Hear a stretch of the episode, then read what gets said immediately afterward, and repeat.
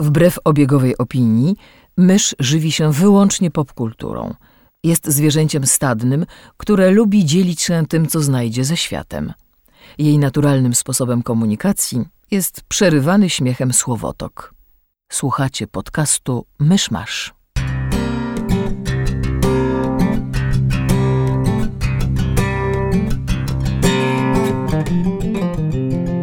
Drodzy słuchacze, jest 25 lutego 2019 roku. Tego dnia, 74 lata temu, Turcja odważnie, dzielnie i śmiało wkroczyła do II wojny światowej przeciwko państwom osi. Tak, tak, już 25 lutego 1945 roku. Żaden żołnierz turecki nie wziął udziału w żadnej walce. Zapraszam do 226 odcinka podcastu Myszmasz podcastu historycznego najwidoczniej. Zawsze, jeśli jest akurat ciekawostka, która się nadarzy. Ale jaki shade pod kątem Turcji, wow. Nic, uznałem to po prostu za zabawne. E, cześć, jestem Krzysiek Ceran, a ze mną przy mikrofonie siedzi mysz. Hello! I Kamil Borek. Hej! I zebraliśmy się tutaj, żeby Zebraliśmy się tutaj sobie o tym, co ostatnio widzieliśmy, czytaliśmy, może nawet słyszeliśmy. Ja przepraszam, ale również, jest... żeby się ze mnie pośmiać. To nie jest pierwszy raz, kiedy ja tak robię. To absolutnie nie jest pierwszy raz, kiedy tak robisz. każdym razem bawi mnie tak samo. Słuchaj, ja się dzisiaj opiekowałem moimi dwoma małymi bratanicami i ten, dogadałabyś się z nimi. Dwoma? Dwoma bratanicami? Bratamicami? Brat... Wow! Jak słyszycie, dzisiaj jest fantastyczny dzień. No, były, były dwie, a co? A nie dwiema? Być może. Trójka tłumaczy, proszę Państwa. Ale Dobrze. nie symultanicznych. Tak, przechodzimy do, do tego, kto co ostatnio popkulturowo skonsumował, bo e, ten odcinek będzie e, w miarę klasycznym, myszmaszowym przeglądem tygodnia. To Krzysiu, co ostatnio czytałeś? Bo ja wiem, że ty dużo czytasz. Słuchaj, ostatnio się ugnąłem Chciałem powiedzieć po klasykę, ale z drugiej strony to jest tak. Przeczytałem krótkie opowiadania japońskiego autora um, Aktagały Ryonosuke, jeśli dobrze to wymawiam, prawdopodobnie nie. E, to jest autor, który urodził się pod koniec XIX wieku, jeśli dobrze pamiętam, a zmarł w latach dwudziestych wieku XX, e, popełnił samobójstwo. I szczerze mówiąc, sięgnąłem po niego tylko i wyłącznie dlatego, że Rashomon Akiry Kurosawy jest nominalnie adaptacją jego opowiadania. W związku z czym sięgnąłem po tomik e, Rashomon i 17 innych opowiadań. To jest angielski tytuł. Um, I to jest ciekawy autor. Zresztą e, to, jest bardzo dobry tomik, to, to zebranie, ponieważ ma świetne opracowanie, e, bardzo dobrą notę o autorze, o tym, jak on się zmagał z. Znaczy, nie jest to ujęte tymi słowami, ale ewidentnie zmagał się z depresją. E, jego matka postradała zmysły i to jest coś, co jakby rzuciło się cieniem na całe jego życie i on się bał, że to odziedziczył i no, biorąc pod uwagę, że się zabił, ewidentnie coś było z nim nie tak. A jednocześnie mam z tym opracowaniem małe problemy. Problem pierwszy polega na tym, że gdzieś pojawia się fraza, że był to oddany mąż i ojciec, którego strasznie męczyły zdrady, które popełniał. I ja mam takie, coś w tym zdaniu nie pasuje do siebie. oh wow. A, ale okej, okay, niech wam będzie. E, drugie, co mi nie leży w tym opracowaniu, to to, że Haruki Murakami napisał wstęp, i ja pierniczę, on się nie potrafi skończyć, ten wstęp Harukiego Murakamiego. Znaczy, czytałem to na Kindlu, byłem już chyba na 11% i jeszcze nie było żadnego opowiadania autora, którego zbiorek nominalnie czytam. Fuck. Było to dość dziwne. E, natomiast tak, e, podobało mi się to opracowanie, ponieważ e, to jest wybór przez całą karierę, wybór tekstów z całej kariery pisarskiej Aktagały.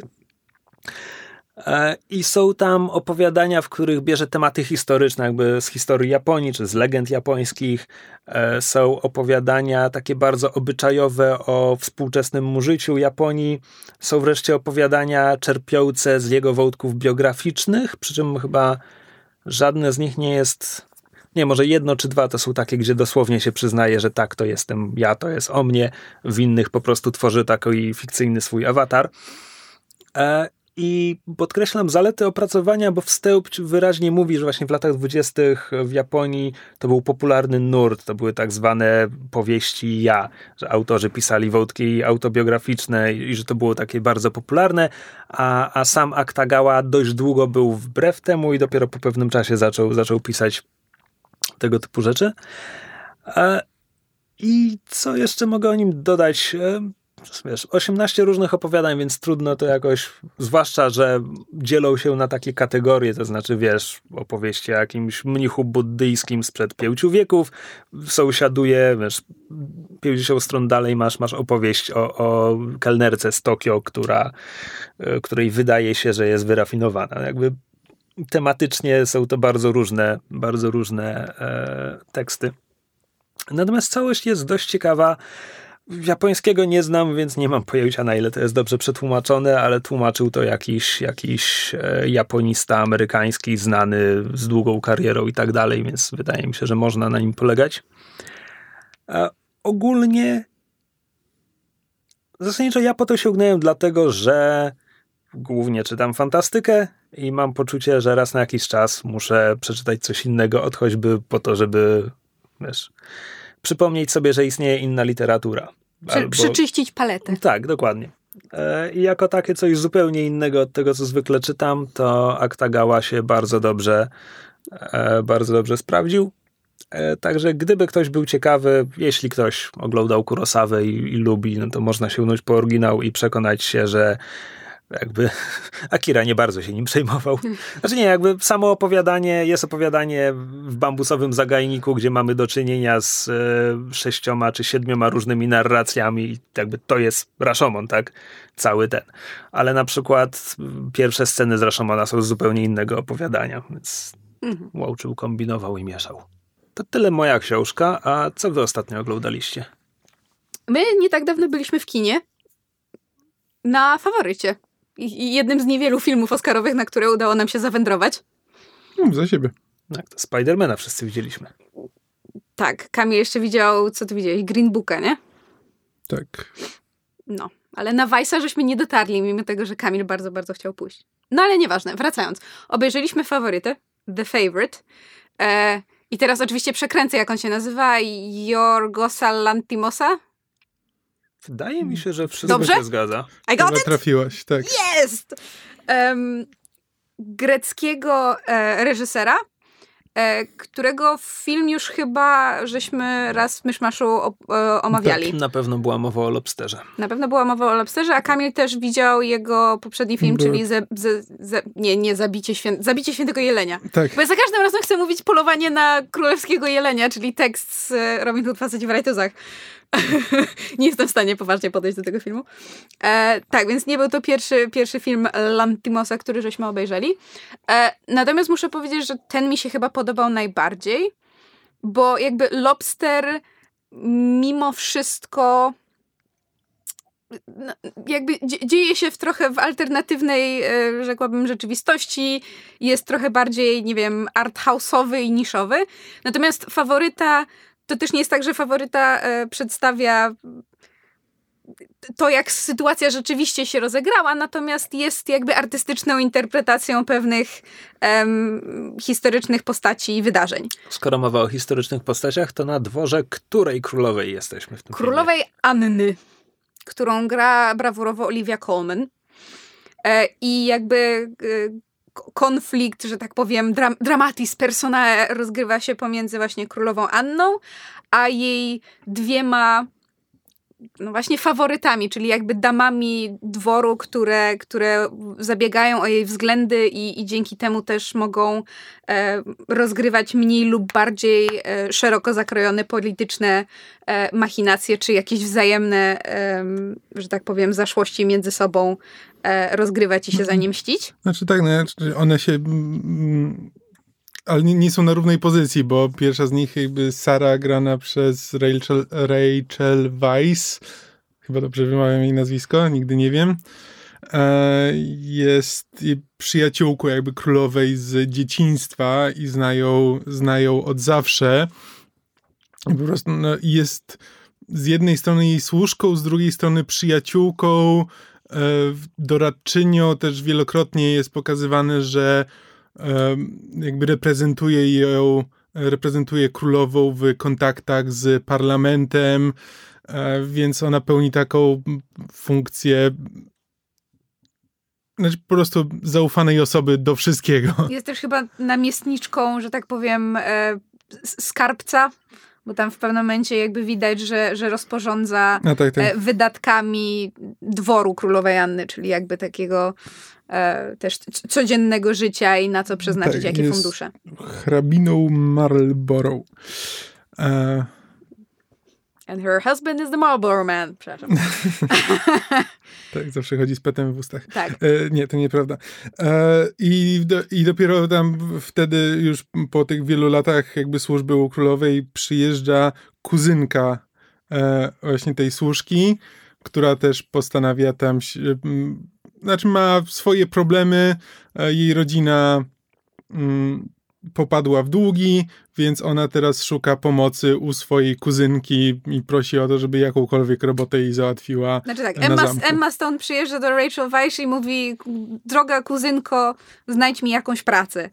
I ona zostaje na dworze zatrudniona jako, jako, że tak powiem, niemalże pomywaczka, to znaczy najniższy możliwy szczebel, po czym dzięki swojej, um, dzięki, dzięki, że tak powiem, swojemu sprytowi i, i przebiegłości udaje jej się wspiąć na, po, po szczeblach jakby tej dworskiej kariery, żeby w pewnym momencie wręcz e, zagrozić e, postaci Sary e, tak, detronizacją, tak bym to mhm. nazwała. E, I to, co mi się w tym filmie strasznie podobało, to jest Przepraszam. Po pierwsze, to jest właśnie postać, e, e, jakby wszystkie, wszystkie trzy główne postacie e, żeńskie, które są fenomenalnie zagrane i też bardzo fajnie napisane. To znaczy, one jakby nie są, nie są wymiarowe, są, są zniuansowane. I wydaje mi się, że tutaj Emma Stone jest taką w pewnym sensie trochę najciekawszą postacią, bo ona zaczyna film jako taka niby y, naiwna dziewczyna ze wsi, która przyjechała do wielkiego miasta i, i musi się tam odnaleźć i, i musi, prawda, że tak powiem, znaleźć w sobie też te, te pazury, żeby, prawda, za, zawalczyć o swoje. Ale potem z biegiem, z biegiem filmu się okazuje, że to wszystko tak naprawdę były pozory. To znaczy, wydaje mi się, że film sugeruje, że ona tylko zgrywała taką e, niewinną, a, a tak naprawdę po prostu skrywała w sobie tę przebiegłość, aniżeli to, że to w niej dopiero, że tak powiem, się, się e, wykształciło. Znaczy, ona jakby od początku jest pokazana jako dosyć inteligentna i wie, co robi. Znaczy, to wszystko jest. Znaczy, to nie jest tak, że ona, że ona ma plan, co zrobić, ale e, ona jakby chce zacząć od tej najniższej pozycji, ale to nigdy nie było. E, jakby jasne jest, że od samego początku, że to nigdy nie był jakby ostatni etap. To nie jest tak, że tylko chce jakąkolwiek pracę, tylko chce, tą prac- chce tę pracę, żeby wykorzystać to jako odskocznie do czegoś, do czegoś więcej. Tylko, że później z biegiem czasu ona staje, znaczy ona jest przebiegła i inteligentna od samego początku, ale e, staje się coraz bardziej wyrachowana, wyrachowana z biegiem czasu. E, ale to też jest, wszystko jest przedstawione o tyle ciekawie, że żaden z postaci nie jest przedstawiona jednoznacznie negatywnie, ani jednoznacznie pozytywnie. Cały czas się mamy zastanawiać właściwie na ile to, co jest pomiędzy postaciami jest jakąkolwiek, jest rzeczywistym uczuciem, nawet pomiędzy jakby Sarą, tą główną, tą główną służką, a królową, choć one są, y, jakby zaczyna się od tego, że jakby obserwujemy autentycznie przyjacielskie relacje, to wielokrotnie podczas filmu człowiek się zastanawia, czy, czy Sara jest um, jakby uczciwa w tych uczuciach i czy rzeczywiście um, czy ona też nie ma swoich, e, swoich ukrytych planów. A, a przy tym e, to, co postać Emmy Stone, nie pamiętam jak się nazywa mm, sama postać, ale w każdym razie to, co Emma Stone e, knuje, no to też od samego początku mamy pokazane, że jej życie jest absolutnie beznadziejne. To, jest jak, to nie jest tylko to, że ona jest wyrachowana w tym, że chce, chce mieć więcej niż, e, niż ma, tylko po prostu żyje w tak koszmarnych warunkach i miała tak złe życie, że to jest absolutnie zrozumiałe, że próbuje sobie wywalczyć coś więcej. Mm, szczególnie jeśli mm, jakby obserwuje swoją kuzynkę, swoją rodzinę w zupełnie innych warunkach. E, więc to jest, to jest wszystko pokazane w takich mm, pff, nawet nie odcieniach szarości, bo to wszystko jest po prostu brudne i e, Tak, takie Potrzy- chore i wypaczone. tak, i wielokrotnie y, nawet, nawet w pracy kamery e, widać. Ba, znaczy w tym filmie e, Jorgos Lanthimos bardzo e, lubi takie ujęcia e, rybiego oka. Jest po prostu kamera, e, kamera taka szerokokątna, postawiona e, i to jakby te, te, to, to rybie, ten efekt rybiego oka, że wszystko, wszystko jest takie zakrzywione, sprawia, że wszystko staje się takie fuj.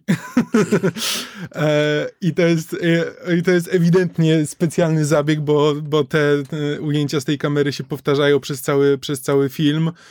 E, I też mamy pokazane, że owszem, poza zamkiem e, jest okropna bieda e, i wszystkie procesy z, z tym związane, e, ale też na samym zamku, tam gdzie, tam gdzie ludzie są bogaci i niczego im nie brakuje, no to to na przykład jak się bawią e, bogacze, e, to, no, to, to są sceny ala Wilk z Wall Street. To, to po pierwsze, takie miałem skojarzenie, ale też widać w kostiumach. Znaczy, normalnie w filmach kostiumowych, no to mamy, jesteśmy przyzwyczajeni do tego widoku ludzi w bogatych strojach i pełnym makijażu, takim białym z, e, z różem na policzkach. Tutaj ten makijaż jest zawsze taki kleisty. E, on się jakby przylepia do twarzy, e, e, trochę widać, że odpada. To nie jest taki makijaż zrobiony specjalnie, żeby żeby ludzie fajnie wyglądali, żeby, żeby to kostiumowość tego filmu podkreślić. Nie, to, to jest wszystko zrobione tak, żeby podkreślić, że to są brzydcy ludzie, którzy nakładają na siebie e, tony, tony tapety, bo, bo taki jest zwyczaj, taka jest moda i tak należy. Znaczy jakby cały, cały film podkreśla właśnie ten taki, te, te, ten brud tego wszystkiego i takie, takie to wypaczenie. I to jakby to nie jest y, piękna, prawda, Maria Antonina w reżyserii Sofii Coppoli, gdzie to jest wszystko pięknie wysmakowane.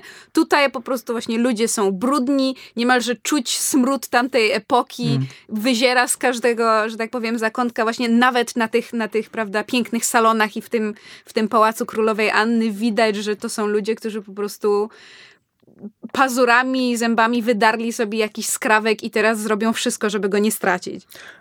Ja nie widziałem filmu, natomiast właśnie czytałem sobie artykuł, który fakt czekuje film, jakby podkreśla rozbieżności i tak dalej, więc e, kostiumy są tutaj taką kreacją, wizją reżysera, one jakby absolutnie nie są historyczne, więc to, to wszystko służy podkreśleniu tych rzeczy, o których mówicie. Znaczy tu nic nie jest jakby historyczne. Ty, ten tak, film, męża wykasowali tej królowej z tego filmu. e, znaczy w ogóle film się nie, nie sili na żadną e, na realistyczność. E, I to, to jest, że tak powiem, znak rozpoz, rozpoznawczy e, Lantimosa. On wszystkie Tak, swoje ale- filmy kręci tak, że one są odrealnione. Ale w momencie, w którym kręci film, którego akcja toczy się wyraźnie 350 lat przed naszymi czasami, w tym momencie już jakby publika może tego nie wiedzieć.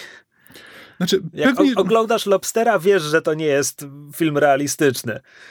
Do, do tego po prostu zmierzam. Znaczy, pewnie, że znaczy, można tego nie wiedzieć i e, jakby nie wiem, ale trzeba, by, trzeba być strasznie, trzeba by było być bardzo naiwnym widzem, żeby potraktować ten film realistycznie jako historyczną wizję, bo on od samego początku e, ci daje znać, że to jest, e, to jest tylko pewna jakby interpreta nawet nie interpretacja historii, to jest po prostu pewna wizja historii i e, wielokrotnie jest podkreślane, że to jest, to jest odrealnione. Znaczy ja się tu zgadzam z Kamilem, w sensie jakby jeżeli ktoś nic nie słyszał o, o tym reżyserze i, i nic nie wie o jego filmach, a przy okazji ma stosunkowo niewielką wiedzę o kinematografii jako takiej, byłabym w stanie uwierzyć, że ktoś idzie na ten film, ogląda go i myśli sobie, że to jest po prostu film jakby o, o epoce. Mhm. Natomiast wydaje mi się, że jeżeli jest się jakby wyczulonym na pewne jakby mechanizmy e, kręcenia filmów i przedstawiania pewnych rzeczy,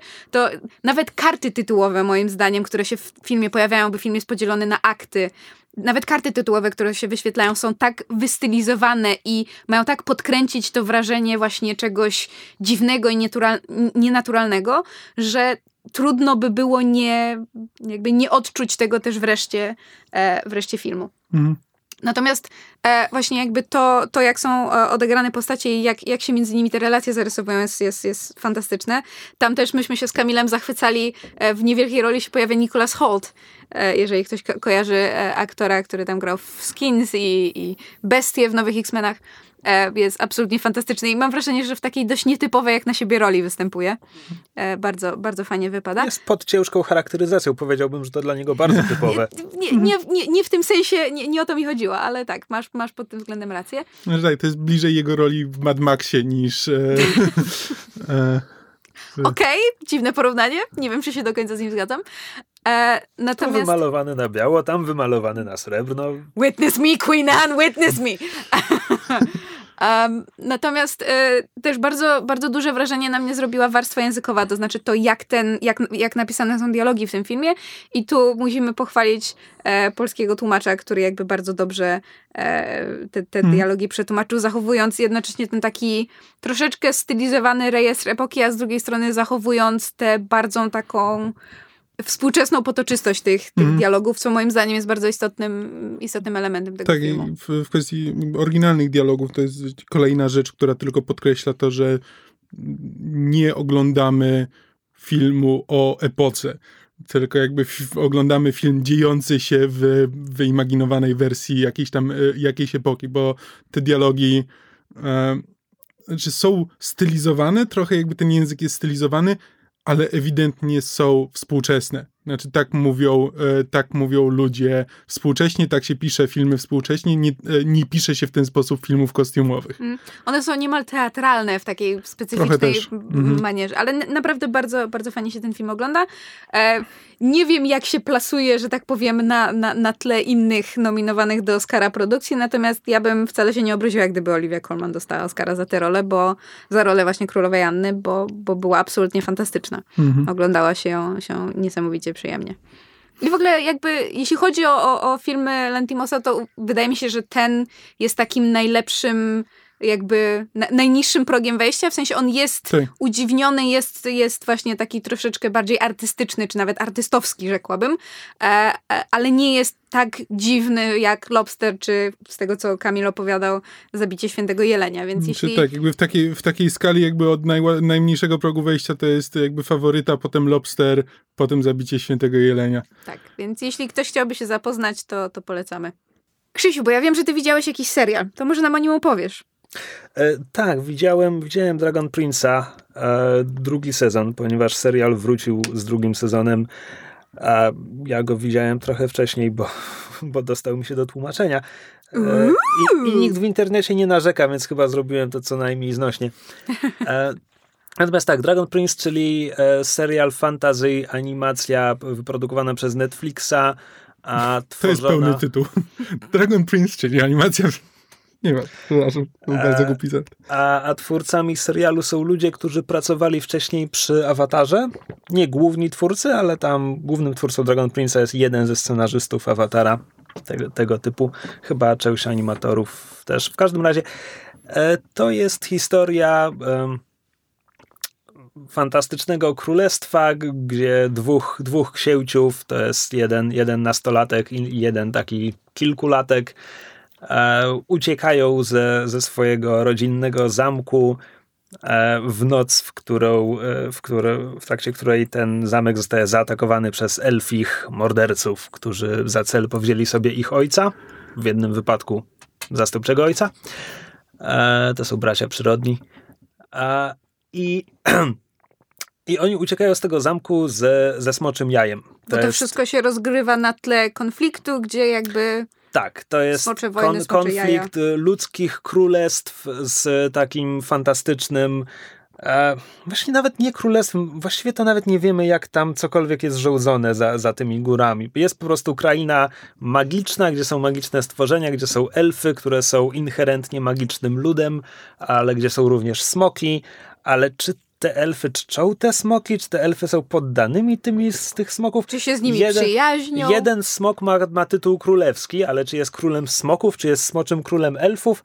Tego nie wiadomo, co jest dość ciekawe, biorąc pod uwagę, że ten serial właśnie world building ma poza tą kwestią bardzo mocny. To znaczy ten serial bardzo ładnie pokazuje kurczę, właśnie nie jest world building, ale e, pogłębia historię nie do końca tego świata, ale tych bohaterów, więc, więc mamy, mamy ojca naszych głównych bohaterów, którego poznajemy w pierwszych dwóch odcinkach, a potem już tylko w retrospekcjach.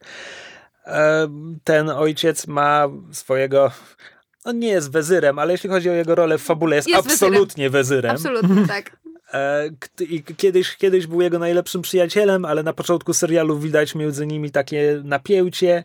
A, bo to jest w ogóle świat, w którym ludzie za górami żyją magiczne istoty. Ludzie nie mają własnej inherentnej magii, ale lata temu jakiś człowiek wynalazł taki rodzaj magii, który po pozwala wysysać magię z inherentnie magicznych stworzeń i wtedy ktoś, kto magii nie ma, może czarować.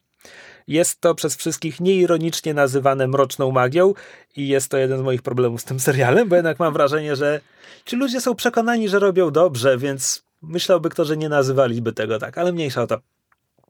E, więc Wezer oczywiście jest, jest e, czarodziejem posługującym się mroczną magią. I widać, że ten nasz dobry król żałuje rzeczy, które musiał zrobić jako król. I kurczę, to jest wątek, który ten serial rozgrywa świetnie. To znaczy, my się w pewnym momencie dowiadujemy pokrótce, jakich rzeczy dopuszczał się król, który jest jakby świetnym ojcem, troskliwym, opiekuńczym. Jak to, czekaj, świetnym? No właśnie nie do końca, bo... Cała galia, nie! Właśnie jego relacja z tym zastępczym synem wcale taka świetna nie była. I... Dobra, zmierzam do tego, że podoba mi się w tym serialu tło. Podoba mi się wszystko, co widzimy w retrospekcjach. E, w tym drugim sezonie na przykład wszystkie postacie, jakby główni bohaterowie, e, Wezer, który on wciąż mógłby wrócić na pozytywną stronę tego serialu? Dałoby się go odkupić? Znaczy ja się tak Uważam, pytam, że bo ja absolutnie. widziałam pierwszy sezon na razie tylko. To znaczy e, przede wszystkim Przede wszystkim on jest dla mnie bardzo wiarygodnie prowadzony. W sensie bardzo rozumiesz decyzję, którą on podejmuje. I tak, tak, w pewnym momencie mówi, że w sumie to lepiej by było, gdyby ci dwaj książęta się nie znaleźli żywi, a jeśli znajdziemy ich żywych, to lepiej, żebyśmy ich nie znaleźli żywych. Znaczy on, on tak dziwnie balansuje na granicy e, dobrze napisanej postaci i karykaturalnie złej. No bo, okej, okay, no bo, no bo jeśli, jeśli w serialu mamy powiedziane, że Wezer mówi, że hej, hej, ci dwaj, to, to ty ich wiesz niech się wydarzy jakiś wypadek. To tak, to jest złe, ale z drugiej strony on jest autentycznie przekonany, że te smoki zaraz, zaraz ich wszystkich zniszczą i spalą i że e, tron w rełkach, nie wiem, sześciolatka to będzie katastrofa dla państwa. Znaczy tak, jestem ma, ma w stanie Jestem w stanie kupić, że nawet jeśli nawet jeśli jego motywacje nie są do końca szczere, to jestem w stanie kupić przynajmniej to, że on wierzy w to, że jest, jest w tym szczery, że zależy mu na, na losie królestwa. Rozumiem. I to wszystko jest bardzo fajne, więc jakby bohaterowie przechodzą drogę, on przechodzi drogę, um, jego dzieci, bo znowu, on jest dobrym ojcem dla swoich dzieci, jest całkiem okej okay ojcem. Bardzo mi się podoba, jak szybko się wycofałeś z tego, że jest dobrym ojcem. Jest całkiem okej okay ojcem dla swoich dzieci. Te dzieci też przechodzą drogę w tym, w tym serialu. I to jest jakby rozwój wewnętrzny, droga, którą postaci przechodzą wewnątrz siebie, to wszystko jest super. Ale. Ale to ma być epickie fantazy, a w epickim fantazy oni powinni też przebyć jakąś drogę w świecie fizycznym. Nope. A cały pierwszy sezon, dziewięć odcinków, jakby. Jak oglądałem ten pierwszy sezon, to jeszcze nie miałem tego tak bardzo wyraźnie powiedziane, ale podsumowanie na, na początku drugiego sezonu mówi nam wprost, że hej, to trwało tydzień. I mam takie, tydzień? Tydzień. To nawet nie są pełne ferie, to jest połowa ferii. Znaczy, mnie to dziwi o tyle, że ja jakby oglądałam ten pierwszy sezon e, niedawno i właśnie miałam takie, widziałam właśnie ten cały, e, po angielsku to się nazywa scope ten jakby wymiar, Zakres? rozmiar, Skalę? zakres, skalę, skalę, dziękuję. Całą jakby skalę właśnie tego świata, tego, tego world buildingu, czasem lepiej, czasem gorzej zarysowanego. Widziałam właśnie jakby tę zamierzoną, fantastyczną epickość tego wszystkiego. Skojarzenia z dedekami były oczywiście e, ten, e, automatyczne w mojej głowie, bo mi się teraz wszystko z dedekami kojarzy. E, Natomiast właśnie kiedy, kiedy ci nasi młodzi bohaterowie, czyli ta dwójka książąt e, ze swoją towarzyszką jakby podróżują, żeby, żeby e, uratować to, to, to jajo, to miałam takie, kurczę, to są małe dzieciaki. Im coś za łatwo idzie. znaczy jakby, po, po pierwsze właśnie miałam, miałam taki dziwny dysonans pomiędzy domniemanymi odległościami, którzy, które oni przebywają w swojej, w swojej podróży, a, a ilością czasu, jaką to zajmuje, zwłaszcza w kontekście e, tych dwóch dzieci wezyra, które, które nominalnie próbują ich złapać, czy ich ścigają. E, a z drugiej strony też miałam okropny problem z tym, że ja wiem, że to jest serial animowany, serial dla dzieci, mamy, mamy dziecięcych bohaterów, więc też za bardzo nie może być krwiście i mrocznie i złowieszczo, ale kurczę, oni nie mają żadnych wyzwań. To znaczy, tam w pewnym momencie się pojawia tekst, y, że tam jeden z nich mówi, że jest głodny, i oni wtedy myślą, że o, może przydałoby się znaleźć jedzenie. A potem o tym jedzeniu zapominają, i ten wątek nigdy nie wraca, że oni muszą znowu teraz szukać jedzenia, bo go zapomnieli. Albo w pewnym momencie trafiają, przechodzą nagle z, z jednej jakby krainy, w której jest, jest normalnie zielono i kwiatki, i słoneczko i tak dalej, przechodzą nagle do jakiejś krainy, gdzie jest śnieg i, i lód i jest zimno i nie ma ani słowa zająknięcia się na temat tego, że oni cały czas są w tych samych ubraniach i powinno im być zimno. I jakby fakt, że, że są małymi dziećmi, które się zna nagle znalazły w obcym miejscu i gdzie to dziecko ma czapeczkę, nikt tego nie powie i się nie zastanowi, co te dzieci tu robią i dlaczego są źle ubrane. Jakby takie bardzo głupie, codzienne, podstawowe rzeczy związane z um, jakby trudnościami podróży, gdy bohaterami są dzieci, mam wrażenie, że gdyby to była książka i, i, i jakby te rzeczy nie zostałyby wspomniane, nie zostałyby poruszone, to bym jakoś przymknęła na to oko na zasadzie to się dzieje gdzieś, gdzieś za kadrem. Autor nam po prostu o tym nie mówi, bo to są, to są to jest tak everyday minutia, to nie jest istotne. Ale z jakiegoś powodu w animacji mi to strasznie przeszkadza. Zwłaszcza, że właśnie raz był ten element tego, że oni są głodni wprowadzony, a potem już to olali na całą resztę podróży. I mam takie. No zdecydujcie się trochę. Bo wbrew pozorom mam wrażenie, że takie właśnie drobne przeciwności by, by tylko jeszcze podkreślały tę te, te, te epicką podróż, że jakby to nie jest tylko to, że oni mają ten, ten problem pod tytułem mamy to jajo i musimy tak daleko je przewieźć i, i, i ludzie na nas czyhają i ojejku, co my zrobimy, nie mamy pojęcia, co robimy, jesteśmy tylko dziećmi, a może właśnie jakby na przykład pokazać, że oni sobie radzą z takimi drobnymi rzeczami, że hej, może nie wiemy, co zrobić z jajem, ale udało nam się zdobyć pożywienie, może sobie damy radę. Mogłoby być częścią tej właśnie tego, tego, tego wzrostu, tej podróży wewnętrznej, rozwoju i jakiegoś takiego dorastania do odpowiedzialności. Brakuje mi tego. Na własny użytek zakładam, że Reyla, ponieważ jest hiperkompetentna, Reyla, czyli ich elfia towarzyszka, ze szkockim akcentem, ponieważ Elfy. powody. E, ale czy te inne elfy miały szkocki akcent? Tak, Na trochę. pewno nie tak mocny jak Reyla. Nie. E, Chociaż swoją drogą momenty, kiedy Reyla próbuje udawać ludzki akcent, czyli próbuje nie mówić ze szkockim akcentem, są w angielskim dubbingu bardzo urocze. e, tak, na własny użytek zakładam, że Reyla jest tak hiperkompetentna, że ona to wszystko ogarnia poza kadrem. Aha, jasne. E, tak, no mogę, mogę powiedzieć tyle, że na koniec drugiego sezonu zdaje się obiecywać, że w następnym będzie, już ta epickość, ale czy tak będzie, zobaczymy. E, Dragon Prince miał jeszcze e, tę kwestię tego, jak jest animowany. To znaczy, tam nie ma, nie ma tylu klatek, ile powinno być.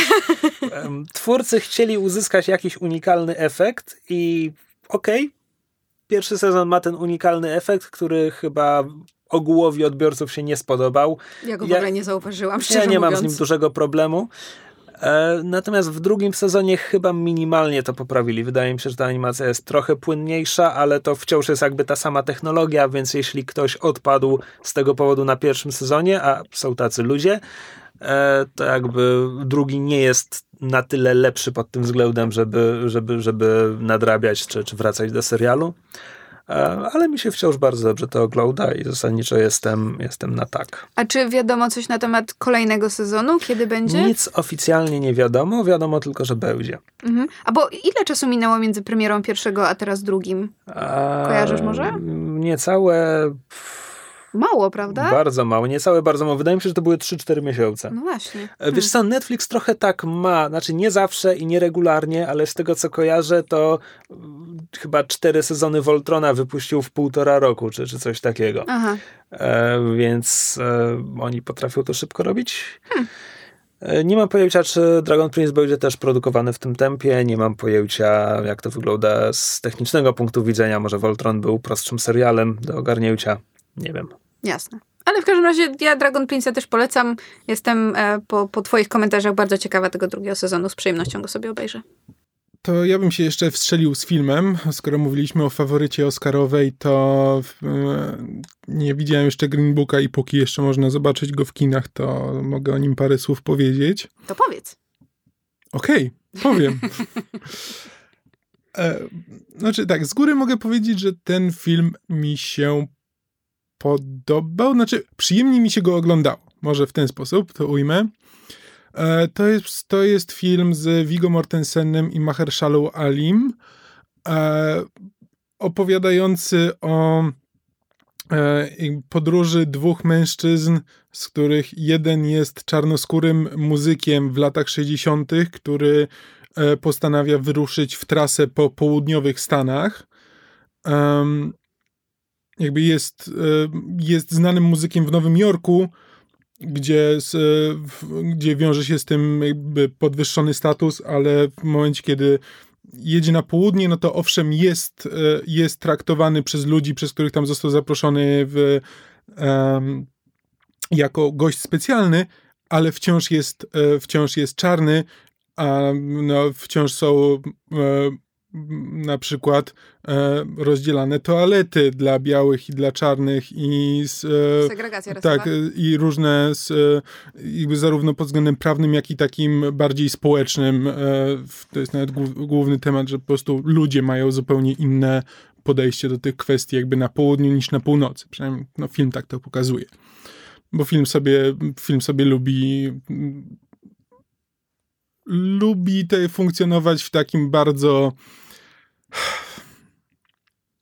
nie wiem jak to nazwać, ale w, ta, w takim zakresie wszystko jest trochę podwyższone, wszystko jest trochę bardziej niż, e, niż być może powinno być. E, no a Viggo Mortensen gra e, prostego człowieka z włoskiego pochodzenia, z Nowego Jorku, który jest, pracuje jako wykidajło w Copacabanie i jest takim prostym, e, znaczy inteligentnym, ale prostym człowiekiem, e, który uprawia różnego rodzaju przekręty, żeby zarobić na życie. Jakby film się zaczyna od tego, że po to, żeby on się, żeby e, zyskać przychylność e, jednego z jakichś gangsterskich bossów, który akurat przychodzi do kopy, e, to on wszystko, on załatwia tak, że on sobie, on sobie zyskuje przychylność tego człowieka, ale przy okazji kopę zamykają na trzy, na trzy miesiące, więc on zostaje bez pracy. E, I jakby od tego się zaczyna film, że e, on szuka pracy i zostaje polecony jako, jako kierowca, żeby wozić tego, e, tego muzyka. To jest film oparty na, oparty na faktach. Zresztą na koniec, na koniec filmu się przekonałem, że z, oglądając kredyty, że jednym ze scenarzystów jest e, syn syn człowieka, który jest pierwowzorem postaci Viggo Mortensena w tym, w tym filmie, co chyba- bardzo dużo tłumaczy. Tu chyba trzeba dodać Asterix, Właśnie. bo zdaje się, że rodzina tego pianisty kwestionuje Cały film, Tak. wszystko, co tam Nie, jest powiedziane. absolutnie się nie dziwię. Em,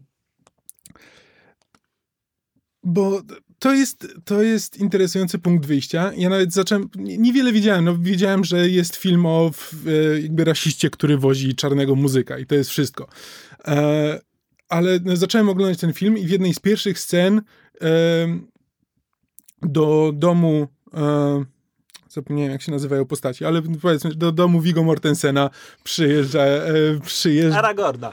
Tak, tak, do domu Aragorna. Aragorn i Cottonmouth. E, przyjeżdża dwóch hydraulików, żeby naprawić, naprawić zlew. E, I są czarni. E, więc on tam ze swoją rodziną, która akurat tam ogląda po włosku, zaczyna, zaczyna marudzić, że czemu tutaj przysłali czarnych, to jest robota dla Włocha i co oni tutaj robią. Więc jakby zaczynamy taki, no okej, okay. jest rodzina, on pochodzi z, z rasistowskiej rodziny, sam ma rasistowskie przekonania. E, I w pewnym momencie jego żona daje im, tym hydraulikom przed wyjściem e, po szklance wody. I on patrzy, jak oni piją, e, piją wodę z tej szklanki, i w momencie, kiedy ci hydraulicy wychodzą, on wyjmuje te szklanki ze zlewu i wrzuca je do kosza.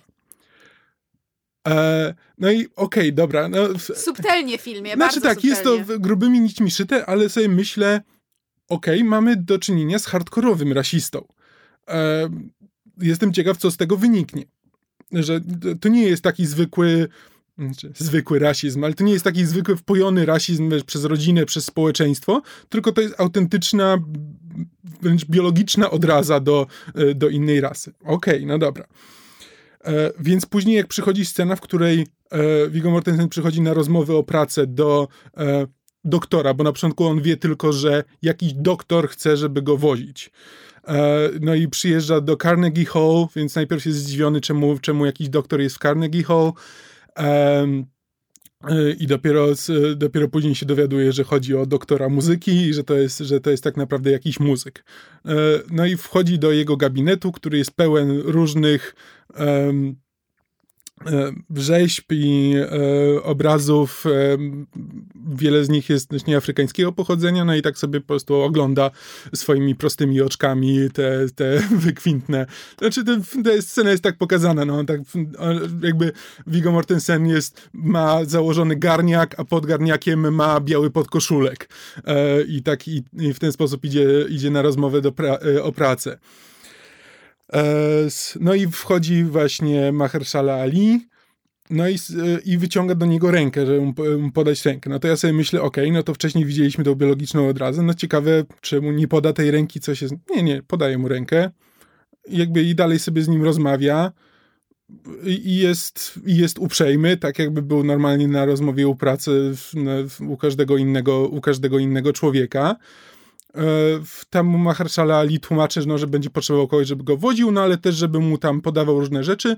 Na to, na to e, jakby Viggo Mortensen się obrusza i zaczyna wychodzić, bo, bo nie, ale to jest pokazane jako, że nie chce po prostu komuś usługiwać. To nawet nie jest pokazane, że nie chce usługiwać e, czarnoskóremu, tylko po prostu nie jest człowiekiem, który jest przyzwyczajony do tego, żeby być czyimś sługusem. Um, jakby i nic z tego nie wynika. Jakby jest po prostu. E, mamy go. I potem przez całą resztę filmu on jest zasadniczo uprzejmy dla tego, e, dla swojego no, szefa, pracodawcy.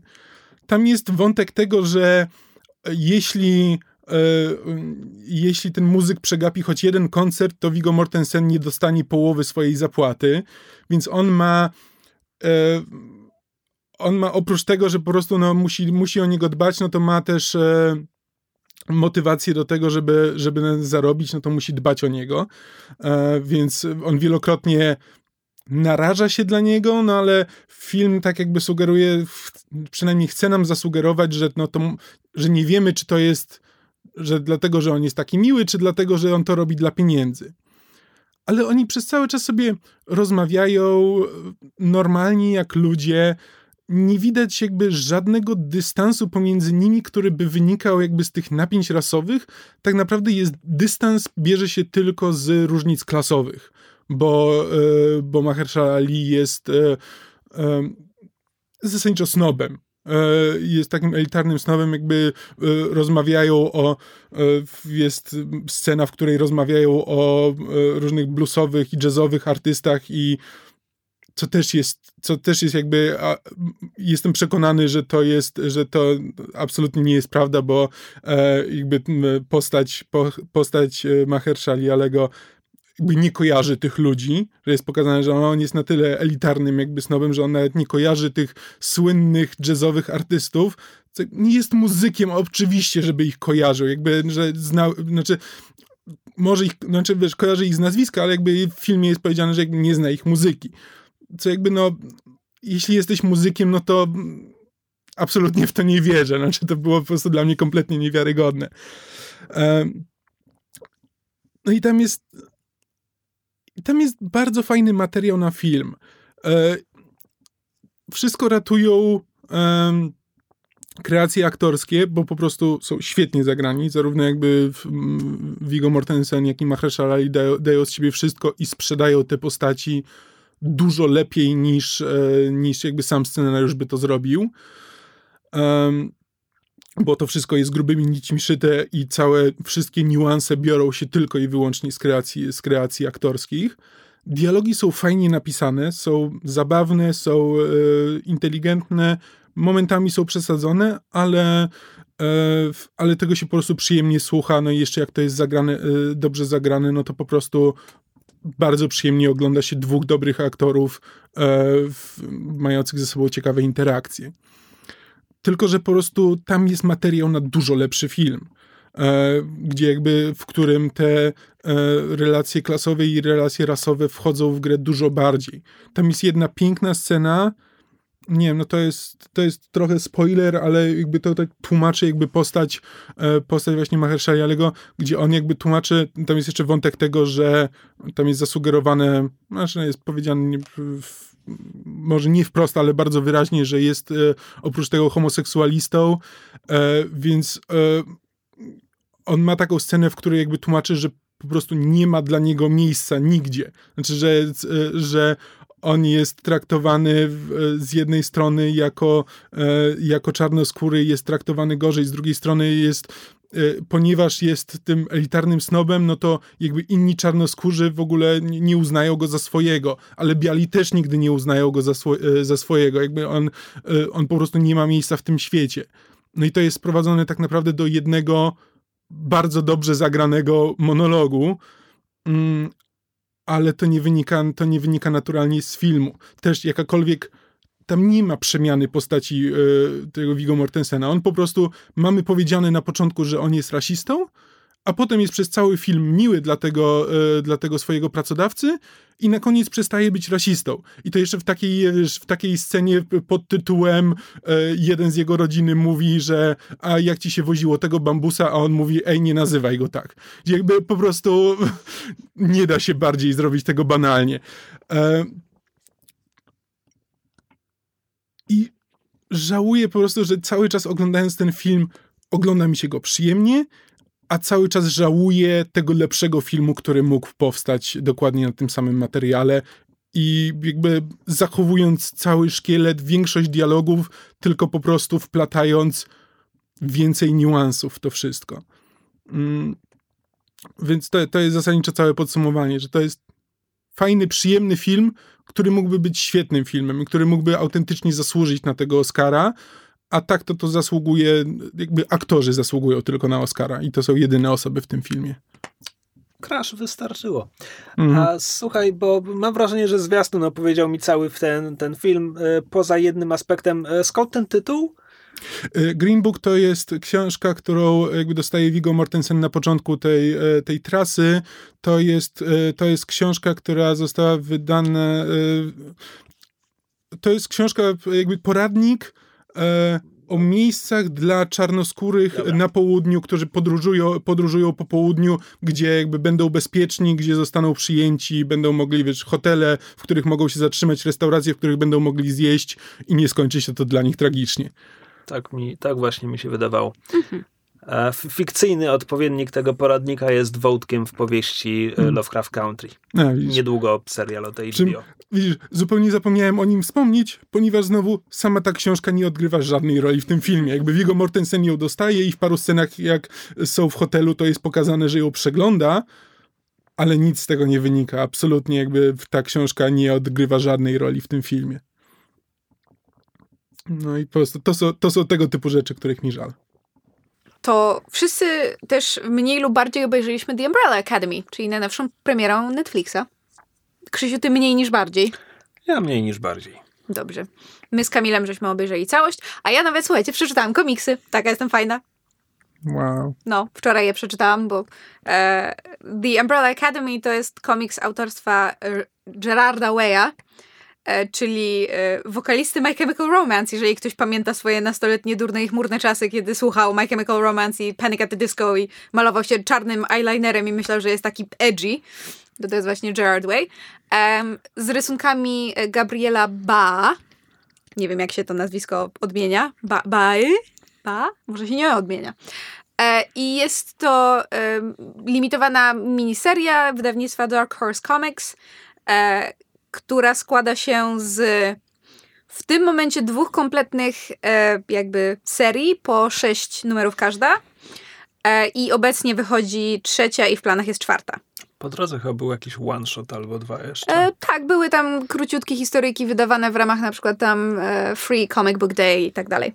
Z tego co kojarzę, to Gerard Way chyba chciał pisać komiksy jeszcze zanim chciał zostać muzykiem, tylko jakoś nie mógł nikogo nimi zainteresować, więc potem został znanym muzykiem i Tak, tak. Było mu łatwiej. Wsteczną drogę troszeczkę. Znaczy, e, widać, mam wrażenie, te jego bardzo e, specyficzny jakby styl także w, w muzyce i jakby jeden cały album My Chemical Romance to było takie, nazwałabym to concept album, to było tam, chyba się nazywało The Terrifying Adventures of, Adventures of the Fabulous Killjoys, czy coś takiego i na podstawie tego też powstał e, komiks, jeśli się nie mylę. Ale wracając. The Umbrella Academy em, przedstawia losy rodziny bohaterów, e, która została patchworkowej rodziny. tak, która została jakby e, stworzona przez ekscentrycznego e, milionera i wyna- wynalazcę e, pana Hargreavesa. Nie, że 20 lat wcześniej nagle ileś tam kilkadziesiąt kobiet na całym 43. świecie zaszło w ciążę. Znaczy nawet nie tyle, Na- na- nie, urodziło dzieci, a Tak. żadna z nich nie była w ciąży. Tak. E, tak, i, i Reginald Hargreaves e, podróżował po świecie i udało mu się pozyskać, i tu robię królicze uszy, bo to jak on te dzieci pozyskał jest e, kontrowersyjne, rzekłabym. E, pozyskał siedmioro z tych dzieci i postanowił ich wyszkolić na e, grupę su- superbohaterów, którzy kiedyś uratują świat przed e, katastrofą. Zasadniczo prosty sposób, żeby streścić koncept The Umbrella Academy, to jest powiedzieć, że to są ciut bardziej dysfunkcyjni X-Meni. Tak, Tak. jak najbardziej. Tak, gdzie jakby y, gdyby Charles Xavier był pokazany bez e, różowych okularów. Znaczy, szczerze mówiąc, komiksowy Xavier chyba ma więcej na sumieniu niż No, ten cały właśnie, no właśnie o tym mówię, że gdyby, że gdyby komiks, y, komiksy nie próbowały wygładzić tej persony, tylko, po, tylko e, jeszcze to wyciągnąć na wierzch, to to jest właśnie Hargreaves. To jest jakby Xavier bez całej tej otoczki miłego wujka. E, tak. E, ja najpierw e, po- powiem dwa słowa o komiksach, potem przejdziemy do, do, do serialu. Em, z komiksu przeczytałam dwa właśnie pierwsze e, jakby wolumy, czy, czy seria. Pierwsza to jest The Apocalypse Suite, a druga się nazywa Dallas. I są o tyle ciekawe, że serial jako taki bierze wątki z obu tych z obu tych e, miniserii i jakby przeplata je i e, tworzy z nich własne rzeczy, e, własne wątki, bo tak naprawdę poza em, że tak powiem, zalążkiem, poza samym pomysłem na właśnie Umbrella Academy i pewnymi szczegółami z życia, czy wątków, czy osobowości e, i umiejętności bohaterów, e, serial tak naprawdę idzie w zupełnie własnym kierunku, bardzo wiele rzeczy zmienia. Zdaniem jednych na lepsze, zdaniem innych na gorsze. Ja akurat jestem zdania, że, że na lepsze. E, Bo komiksy są dziwne, to tagline Krzysia, e, ale Umbrella Academy jest wyjątkowo dziwne. Jakby ja nie mam tutaj e, dużego zakresu porównania, o czym nasi słuchacze zapewne wiedzą, e, ale to jest moim zdaniem komiks szalenie pulpowy. To znaczy, Gerard Way jako, jako scenarzysta bierze wszelkie możliwe e, wątki i, i elementy, które mu się kiedykolwiek spodobały, nie wiem, z fantasy, science fiction, z, że tak powiem, właśnie z gatunku przygodowego, łączy je w jedno, w taką nie do końca powiedziałabym spójną pulpę, w której rzeczy się dzieją, bo tak i bardzo często nie są tłumaczone, albo, albo są tłumaczone jakby jedną linijką gdzieś rzuconą tak nonszalancko i mamy się domyśleć, że jedno z drugim jest jakoś połączone. Wydaje mi się, że to jest o wiele głębszy e, i jakby inteligentniej skonstruowany komiks niż na pierwszy rzut oka się wydaje, bo właśnie na pierwszy rzut oka to jest po prostu taka totalnie fantastyczna sci-fiowa pulpa, gdzie mamy e, kosmitów, inteligentne małpy, e, ludzi z supermocami, podróże w czasie. E, androidy. Tak, androidy, roboty. E, Jezus Maria, czego tam nie ma. E, I to jest wszystko właśnie w takiej bardzo, bardzo nie wiem, intensywnym takim tonie szalenie e, pokazane. E, do tego też dokładają się bardzo rysunki, czy w ogóle cała, cała stylistyka e, komiksu. Dla mnie to było coś pomiędzy, pod względem kreski i stylu, pomiędzy Ligą Niezwykłych Gentlemanów e, Alana Mura a Hellboyem, Mignoli, jeśli chodzi jakby o styl, mhm. o kreskę. E, niektórym to będzie odpowiadało, ja osobiście nie jestem fanką, e, zwłaszcza, że na samym początku bohaterowie, cała ta właśnie nasza, nasza y, siódemka bohaterów, a właściwie szóstka, nie licząc, nie licząc numeru siedem, jest rysowana w taki sposób, że początkowo trudno ich odróżnić. E, co, co jakby sprawia, że trudno jest, trudno jest śledzić fabułę. I w ogóle tę fabułę jest właśnie trudno śledzić z tego względu, że to jest bardzo takie pretekstowe od, od przypadku do przypadku. E, nielinearnie też e, mamy flashbacki, flashforwardy, skaczemy po całym mieście. I, I wydaje mi się, że bardzo wiele zmian, które wprowadzono w serialu, wyszło, wyszło historii na, na dobre. Natomiast jest to rzeczywiście bardzo ciekawa rzecz, z którą warto się zapoznać. Myślę, że nie na darmo wygrało e, nagrodę, znaczy zdobyło nagrodę Eisnera w 2008 roku. E, wspomniałaś, że jego kreska przypomina ci Hellboya, a on razem z Fabio Moonem robił te rzeczy w uniwersum Hellboya. A widzisz. BPRD. E, zresztą Fabio Moon, co jest cudownym y, nom de plume, to jest jego brat bliźniak, w sensie Gabriel Ba i Fabio Moon to są, to są bracia bliźniacy, obaj są artystami komiksowymi, co wydaje mi się, że jest szalenie fajne i sympatyczne. Fabio, Fabio Moon brzmi jak męski ten striptease. Trochę tak. Albo bohater właśnie powieści romantycznej, wiesz, taki na, na okładce z rozchłastaną klatą. E, więc tak, e, komiks jest, komiks jest specyficzny. Jeżeli ktoś chciałby przeczytać tak jak ja, to mówię, to jest autentycznie dwie godzinki na, na, na, na całość tym momencie. E, są dostępne przez e, platformę e, Dark Horse Comics, czyli Dark Horse Digital do kupienia. Pierwszy, pierwszy tom jest chyba za 11 dolarów, drugi za, za 10. I są też dostępne, jest też dostępnych pięć pierwszych numerów kolejnego cyklu, który się nazywa The Hotel Oblivion i niedługo będzie wychodził szósty i to będzie już jakby zamknięta, zamknięta całość. I mimo tego, że mam do komiksu jakby trochę jakby... Zastrzeżeń. Tak, trochę zastrzeżeń i, i, i niekoniecznie jest to coś, co... E, co na przykład bym bardzo chciała mieć w papierze w domu na półce, to jednak wydać te parę dolarów, żeby, żeby, żeby kupić sobie cyfrowo i przeczytać e, jak najbardziej e, biorę pod uwagę, więc myślę, że ten Hotel Oblivion też sobie obczaję. E, chociażby po to, żeby wiedzieć, czy, czy twórcy serialu też wezmą wątki z tego i potem je zaaplikują do, miejmy nadzieję, drugiego sezonu. Więc tak, to tyle o komiksie, a teraz przejdźmy do serialu. Ja tak, bo po drodze będę w, zaznaczać, jakie są różnice między jednym a drugim, Jasne. bo myślę, że niektóre zmiany są ciekawe. Bo z tego, co mówiłaś, serial jest lepszy. Tak, znaczy może powiedzmy parę słów dla tych, którzy, y, którzy nie widzieli, y, nie wiem, trailerów albo nie wiedzą do końca o co chodzi. No mamy tę, tę Umbrella Academy, tę grupę naszych superbohaterów i mamy siedmioro jakby tych, tych, siedmioro dzieci, którzy, e, którzy w tej Umbrella Academy byli którzy w pierwszym odcinku, to chyba nie jest duży spoiler, biorąc pod uwagę, że jeśli dobrze pamiętam tytuł odcinka, to jest, że e, tytuł odcinka jest Spotykamy się tylko przy okazji pogrzebów. Mhm. Więc jakby wiadomo, że zjeżdżają się na pogrzeb. E, nasi bohaterowie jakby byli, e, byli grupą superbohaterską jako dzieci, potem e, zdarzyły się różne, e, że tak powiem, tragedie, różne koleje losu. E, część z nich się, e, że tak powiem, wypisała z, z tej działalności superbohaterskiej. E, teraz już są w miarę dorośli i właśnie zjeżdżają się do domu na niestety pogrzeb swojego ojca, przybranego ojca, Reginalda Hargreavesa. Ostatni, ostatni raz jako Umbrella Academy współpracowali 13 lat temu. Jakby od 13 lat e, jakby tak. to Umbrella Academy nie funkcjonuje, jakby rozpa- rozpadło się. Tak, i I spotykają się po tych 13 latach na pogrzebie. parę słów o, o, o kolejnych bohaterach.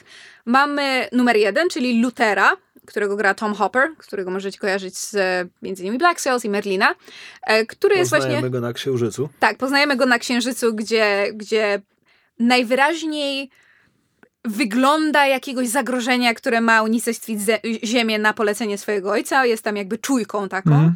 E, I Czy, czy ja coś przegapiłem, czy w serialu jest, nie jest nigdy pokazany, jak on się na ten księżyc dostał i jak się z niego... Nie, po prostu jest na księżycu. tak. E, w komiksie to jest tak, że po prostu oni mają technologię, którą jest sobie w stanie Znaczy, bo w ogóle... z- jakąś tam rakietę. E, z tego, co jakby doczytałem, to w komiksie jest tak, że jakby częścią jego mocy jest to, że znaczy poza tym, że musi nosić hełm, to jakby jego ciało jest na tyle wytrzymałe, że on po prostu może być w przestrzeni kosmicznej bez żadnego kombinezonu.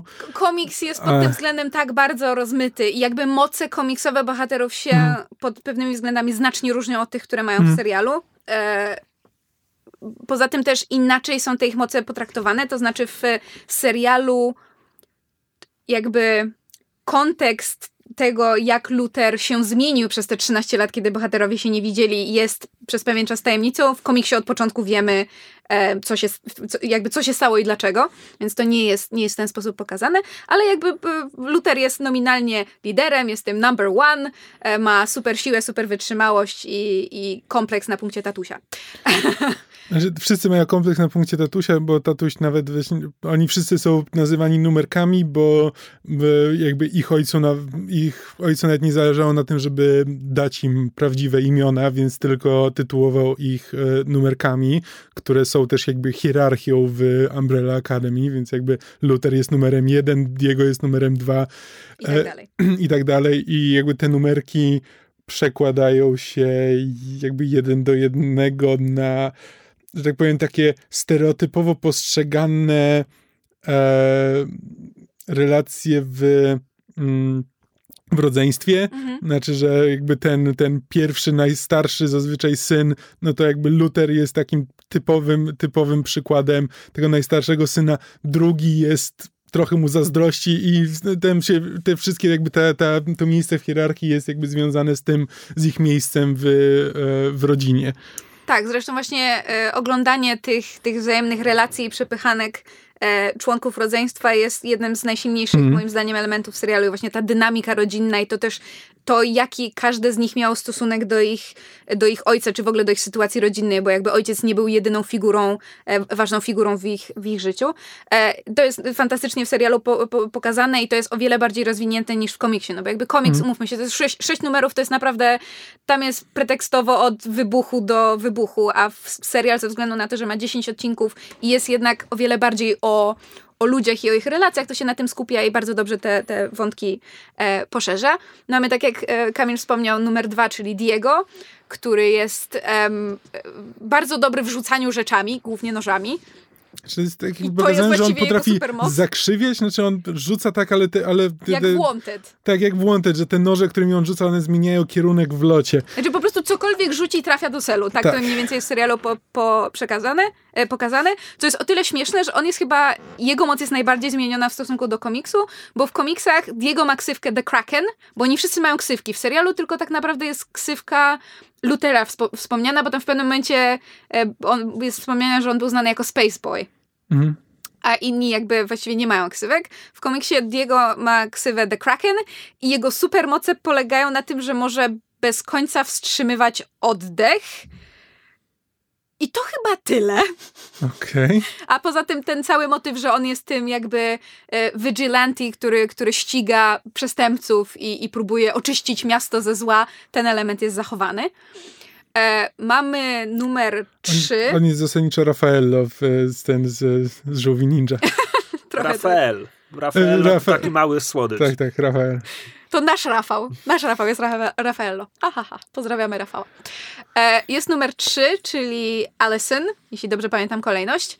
e, w komiksach nazywana The Rumor, która ma umiejętność, e, że cokolwiek się stanie, no, co, cokolwiek ona powie, staje się prawdą. I tu jest bardzo ciekawa różnica pomiędzy serialem a komiksem, moim zdaniem, bo w serialu to jest pokazane tak, jakby ona była taką syreną, że po prostu Tak, że ona- nie można się oprzeć jej Znaczy, komendą. że, że ona ma po prostu wpływ na ludzi, w sensie, że ona na przykład mówi, nie wiem, e, I heard a rumor that you're very tired i osoba, która to powiedziała, staje się bardzo zmęczona.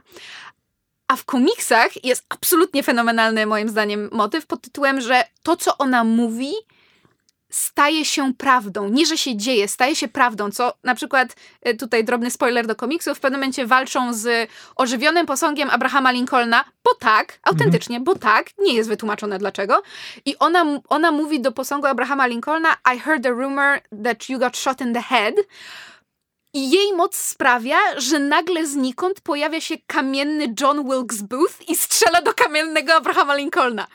I to jest genialny motyw i strasznie żałuję, że tego w serialu nie ma. Um, no ale jakby, nie wiem, budżet nie pozwolił, albo za, za ciężko było to wytłumaczyć. Po prostu jej moc tak zakrzywia i zmienia rzeczywistość, że pewne rzeczy się stają prawdą i nie do końca wiadomo, jak ta jej moc działa. Ona jest Mhm. bardzo chaotyczna i te rzeczy się dzieją w sposób, który ona też nie do, nie Mhm. do końca może przewidzieć, kiedy, kiedy daje te komendy. Znaczy, to też jest trochę. Hmm, znaczy miałem taką. To nie jest. To nie jest wielkie jakby zastrzeżenie, tylko. Bo tam jest pokazane po raz pierwszy, jak widzimy, na czym polega jej moc. Mamy taką scenę, scenę akcji napadu na bank, który oni Powstrzymują próbują powstrzy- powstrzymywać tak jako dzieci i ona mówi, że właśnie, że słyszałam pogłoskę, że postrzeliłeś swojego kolegę w stopę i w tym momencie on strzela w stopę koledze. Ja przepraszam, że ja, że ja się czepiam tego, nie, nie tego, co jest w serialu, tylko tego, co ja, co ja bym chciał i tak dalej, ale liczę na to, że to jest takie, że że ona użyła tych mocy, że ludzie zaczynają wierzyć w to, co ona powie, że ona, że e, myślałem, że to będzie na zasadzie, że słyszałem pogłoskę, że na przykład, nie wiem, że twój kolega e, spał z twoją żoną e, i tak dalej. I po prostu i to doprowadzi do tego, że no, on, oni po prostu wierzą w to, co, w to, co ona mówi, a nie to, że ona mówi, że słyszałam pogłoskę, że coś się stało i w tym momencie on to robi, bo to dla mnie, czemu to jest pogłoska w takim razie? I po prostu miałem taki Bo problem. Gerard Way wymyślił jej ksywę rumor, a potem musiał to uzasadnić. No właśnie tak, tylko że po prostu to mogłoby być fajna moc, gdyby właśnie trzymać się tego tematu, że to jest, są pogłoski, że ona rozpuszcza pogłoski, a nie, że ona po prostu wydaje komendy i nazywa je pogłoskami, bo to trochę jest bez sensu. No ale spoko, no to jest tylko taka drobna rzecz, która mnie denerwowała, ale, to ja nie ma wpływu na serial. Zgadzam, że to jest tak wi- wibbly wobbly. Em, mamy potem numer cztery, czyli Klausa, e, którego gra mój kochany Robert Sheehan. E, jak ktoś kojarzy Misfits i pos- postać Nathana, to Klaus jest jak Nathan, tylko że mniej dupkowaty. Znaczy, też jest dupkiem, ale takim, ale, ale, ale mimo wszystko serce ma po dobrej stronie. Nathan z Misfits niekoniecznie. No tak. Em, I Klaus e, potrafi rozmawiać z umarłymi, co e, tłumi, e, biorąc horrendalne ilości narkotyków i będąc cały czas na Mhm. ostrej bani, bo po prostu jakby nie jest sobie w stanie z tym poradzić. Jest też w serialu zasugerowane, że to trochę za sprawką tego ojca, który jakby doprowadził młodego do traumy. Em, w komiksach z kolei Klaus nazywa się The Seance i owszem ma moc porozumiewania się ze zmarłymi, ale ma też moc telekinezy, bo tak i Aha. y, potrafi opętać ludzi, w sensie possessed tak jak duch. Mhm. It's a thing. Um, i, ale też są tam jakby wątki tego, że, że jest wspomniane w, w komiksie, że, że Klaus lubi tam różnego rodzaju używki, ale tam jest to, mam wrażenie, tak bardzo nonszalancko wprowadzone i nie, nie jest to takim istotnym elementem jego postaci i jego traumy, tak jak w wersji serialowej. I moim zdaniem serialowi to wychodzi na dobre. To znaczy dla mnie obserwowanie właśnie tych osobistych zmagań Klausa z tym, że że to nie jest to, że on jest po prostu, y, prawda, właśnie tym, tym problematycznym dzieckiem z rodziny i że on w ten sposób odreagowywuje. Tak, to jest część tego, ale jest też ten element właśnie, że, że on nie jest w stanie znieść tych wszystkich głosów, że to je tłumi, że no jest, jest w tym bardzo dużo, że tak powiem, w, bardzo dużo materiałów, które Robert Sheehan jako, moim zdaniem, bardzo utalentowany aktor może się wgryźć i pokazać na ekranie. Mamy numer 5, który nie ma imienia, ponieważ ma moc podróży w czasie i yy, w pewnym momencie po prostu zniknął. W sensie jakby użył swojej mocy do skoku w czasie i tyle Znaczy, go widzieli. On ma, on ma moc skoków w przestrzeni, Tak. ale właśnie e, I postanowił tak, znaczy teoretycznie e, jakby do, do, był przekonany, że jest, znaczy jego ojciec też był przekonany, że mógłby wykorzystać tę moc do skoku w czasie i on bardzo chciał to zrobić, ale jego ojciec stwierdził, że nie jest gotowy, on stwierdził, że nie jestem gotowy, skoczył w czasie i tyle go widzieli. Tak. No oczywiście on w pewnym momencie się ponownie pojawia i z tym jest związany, em, że tak powiem, e, nadchodząca apokalipsa i różne inne wątki właśnie związane też z podróżami w czasie. Mamy... No, Czekaj, no Tak. nie, mówiąc o piątce, musimy powiedzieć, to jest w pierwszym odcinku, możemy zaspoilerować Okej, pierwszy dobrze. odcinek, że tak, on w pierwszym odcinku wraca, e, tylko że wraca tak, jak oni go ostatnio widzieli, czyli wciąż jako tam, nie wiem, dwunastoletni chłopak, Chłopiec. coś, coś, coś w tym rodzaju.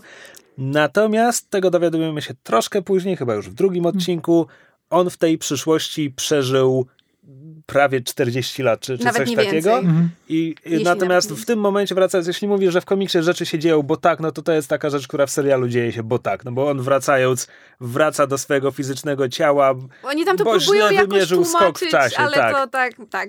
więc, więc wraca fizycznie do, do tego, jak jest dwunastolat, jak był dwunastolatkiem, natomiast mentalnie ma wszystkie swoje wspomnienia i doświadczenia, w związku z czym Mamy 60-latka w ciele 12-latka i jest to fenomenalne. tak, i chłopak, który to gra jest Aidan Gallagher świetny. jest po prostu kurwa worek To nagród znaczy, bym mu wy, wydaje mi się, że po prostu castingowcy szukali dzieci z najbardziej niepokojącymi oczami, jakie Mhm. tylko mogli znaleźć. Ale dzi- wiesz, oczy, on ma mimikę niesamowitą. Po prostu on robi minę i ja widzę tam tego 60-letniego Mhm. Uśmiech tam jest- stetryczałego dziadka. Jedna scena, w której on się próbuje uśmiechnąć do e, obsługującej go ekspedientki w takim amerykańskim dinerze i to jest tak niepokojące, kiedy on się uśmiecha.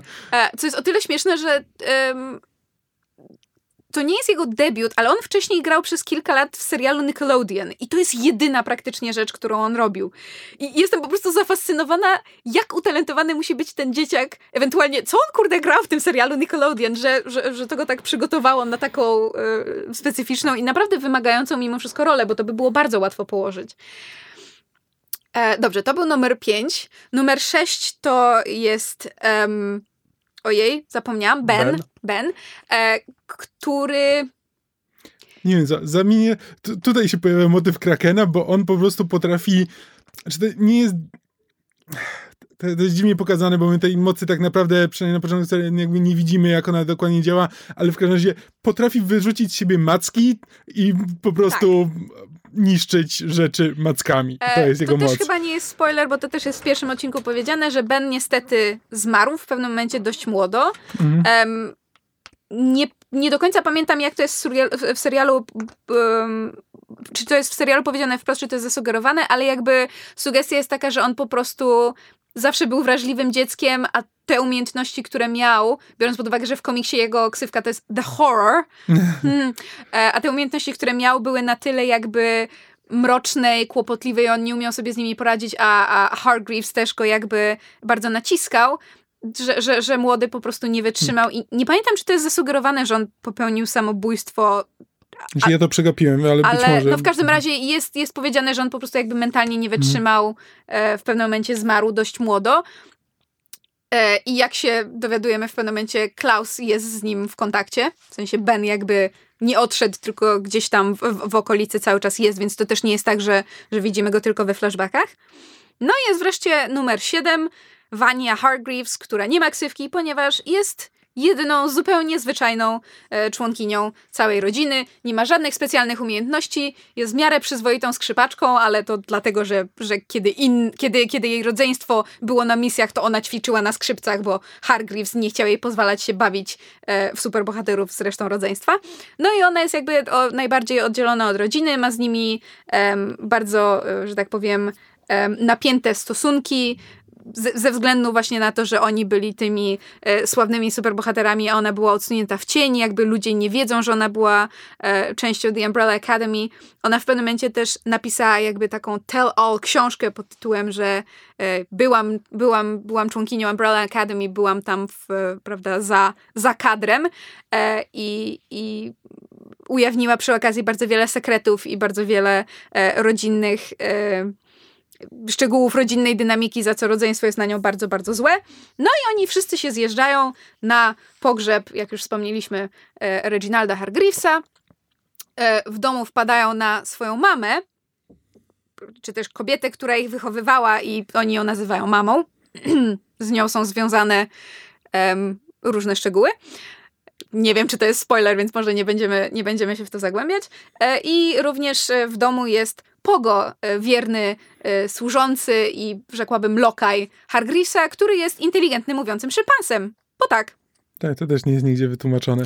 W komiksie to jest, w komiksie to jest tak, że e, gdzieś jest jedno rzucone mimochodem zdanie, że Hargreaves e, po prostu do, dostał chyba Nobla za osiągnięcia w e, augmentacji i ulepszeniu szympansów. W związku z tym w komiksie, jak masz kadry miasta albo na przykład posterunku policji, to tam po prostu są, egzystują wśród ludzi inteligentne szympansy, które są częścią społeczeństwa. Okay. W serialu tego nie ma. W serialu mamy tylko Pogo, który jest jakby nigdy nie wychodzi z domu, przynajmniej tak mm. jest mhm. zasugerowane i on był tam do, do pomocy. Natomiast komiks to traktuje zupełnie, zupełnie inaczej. Mm. No i tak wygląda, e, że tak powiem, szeroko zakrojona sytuacja. E, I w to są zamieszani jeszcze właśnie e, to chyba też jest w pierwszym odcinku. Ja przepraszam, bo mi się teraz te odcinki zlały już w jedną, w jedną historię, ale pojawiają się um, agenci Hazel i Chacha, którzy domyślamy się, że są w jakiś sposób związani z numerem 5, ponieważ go poszukują. I jest w tym element jakiejś podróży w czasie i prób naprostowania kontinuum czasoprzestrzeni. E, Hazel to mężczyzna? Hazel to mężczyzna. Jest, jest tutaj bardzo sympatyczny. Wspominam go, bo aktor, którego gra jego poprzednia Netflixowa rola, mm -hmm. On się nazywa. W Mindhunterze grał. Eda Kempera. Dokładnie. To aktor się nazywa Cameron Britton. E, I w Mindhunterze był absolutnie fenomenalny jako właśnie e, seryjny morderca. A, a tutaj jest taki. Też jest poniekąd seryjnym no mordercą, tak. ale takim złotym. Tak, takim misiem o złotym serduszku. Słuchaj, ja mam pytanie, bo ja widziałem ich rysunek z komiksu. Czemu oni w komiksie mają swastyki na, na ramieniu? Ale to tylko w jednym ujęciu, bo akurat wrócili pewnie z jakiejś misji, misji w nazistowskich Niemczech. Aha, okej, okay, dobra. Ja myślałem, że... No, w komiksie Hazel i Chacha to dwóch mężczyzn, jeśli dobrze się zorientowałam, e, i chodzą w tych maskach przez cały czas. W sensie nigdy ich nie zdejmują. I są pokazani w komiksie jako nahypowani na cukrze bezmyślni, seryjni zabójcy i psychopaci. W związku z tym wydaje mi się, że ten jednak pewien rys psychologiczny, który dostajemy w serialu, jest tutaj na korzyść. e, zwłaszcza e, postać e, e Hazela e, jest, jest bardzo sympatycznie w serialu poprowadzona i to jest drobny spoiler, e, bardzo mi się podoba to, jak serial przedstawia relację Hazel, Hazela i tej wspomnianej kelnerki z, z dinera z pączkami, czyli mhm. Agnes, bo rzadko się widzi w telewizji, zwłaszcza mam wrażenie amerykańskiej, e, relacje osób nieco starszych wiekiem, pokazanych jako z elementami jakiegoś romantycznego zainteresowania. I to mi się bardzo podobało. E, więc tak, co by jeszcze o tym serialu powiedzieć, żeby nie spoilować? E, jak Krzyś słusznie zauważył, kiedy do nas przyszedł i robiliśmy sobie kawę, jest to serial szalenie przewidywalny.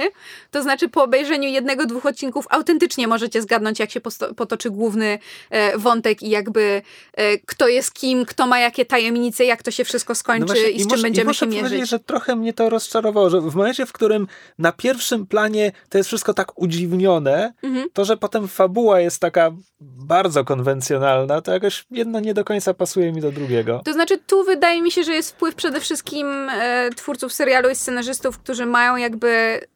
Jeden z nich ma zaplecze głównie horrorowe, a drugi z kolei ma zaplecze e, serialowe do tego stopnia, że, e, bo to chyba jest Steve Blackman, był jednym z głównych showrunnerów i może nawet twórcą serialu Private Practice, który był spin-offem Grey's Anatomy, w związku z tym jakby ludzkie dramaty i przewidywalne serialowe klisze to jest jego chleb powszedni, w związku z tym mam wrażenie, że dlatego tego typu elementy się tam pojawiły, bo komiks, ten główny wątek, to kto jest kim, kto e, lub co jest powodem tej nadciągającej apokalipsy, którą, którą Number Five próbuje e, powstrzymać, e, jest poprowadzony inaczej, o wiele bardziej mrocznie. Zresztą zapomniałam wspomnieć, że komiks, oprócz tego, że jest pulpowy, to jest o wiele bardziej krwawy, e, taki mroczny. Wszyscy bohaterowie to skończone dupki nikogo nie, nie, jakby nikogo się nie lubi, bo nie ma za co. E, natomiast serial e, wszystkie, tak mam wrażenie, wszystkich swoich bohaterów traktuje e, o wiele jakby delikatniej, z większą wrażliwością, daje im pole na, na, na znaczy, zdecydowanie, taką wielowymiarowość. Zdecydowanie jakby ten serial, znaczy tak, fa fabuła, no to tak jak mówicie, no jest, jest przewidywalna, znaczy przynajmniej takie główne twisty, e, nawet nie wymaga jakby dużo uwagi, żeby, żeby przewidzieć, co się wydarzy. E, ale ten serial stoi postaciami tak. i relacjami pomiędzy nimi e, i dlatego, dlatego to się przyjemnie ogląda, bo to są postaci, które są są dupkami, znaczy to są postaci, które mają swoje problemy i te problemy wielokrotnie przerzucają na innych i w tym dużo konfliktów. E, ale to są, ale te konflikty są zazwyczaj wiarygodne a aktorzy są na tyle sympatyczni i są w stanie to pociągnąć na tyle, że to nie jest tak, że nienawidzimy ich i w, krzyczymy na ekran, żeby w końcu, żeby dali spokój i się ogarnęli, tylko autentycznie rozumiemy, czemu, czemu tak jest, czemu mają takie problemy, jakie mają i że to nie jest coś, co łatwo by było E, po prostu ogarnąć. No to wynika z jakby z głęboko zasianych traum. Tak, znaczy jakby w serialu to jest dysfunkcyjna rodzina z naciskiem na rodzina. Mhm. Jakby nieważne, jakie tam między nimi są zaszłości i nieporozumienia, widać, że oni mimo wszystko się kochają, że im na sobie zależy. A w komiksie to jest jakby bardziej taka przypadkowa zbieranina ludzi, która e, autentycznie nie wiem, dlaczego współpracuje. W sensie w komiksie po prostu oni są dla siebie tacy niemili i sami są tacy niemili, że jakby nie, nie rozumiem, dlaczego oni się trzymają mm. razem. Chyba po prostu imperatyw narracyjny im tak każe.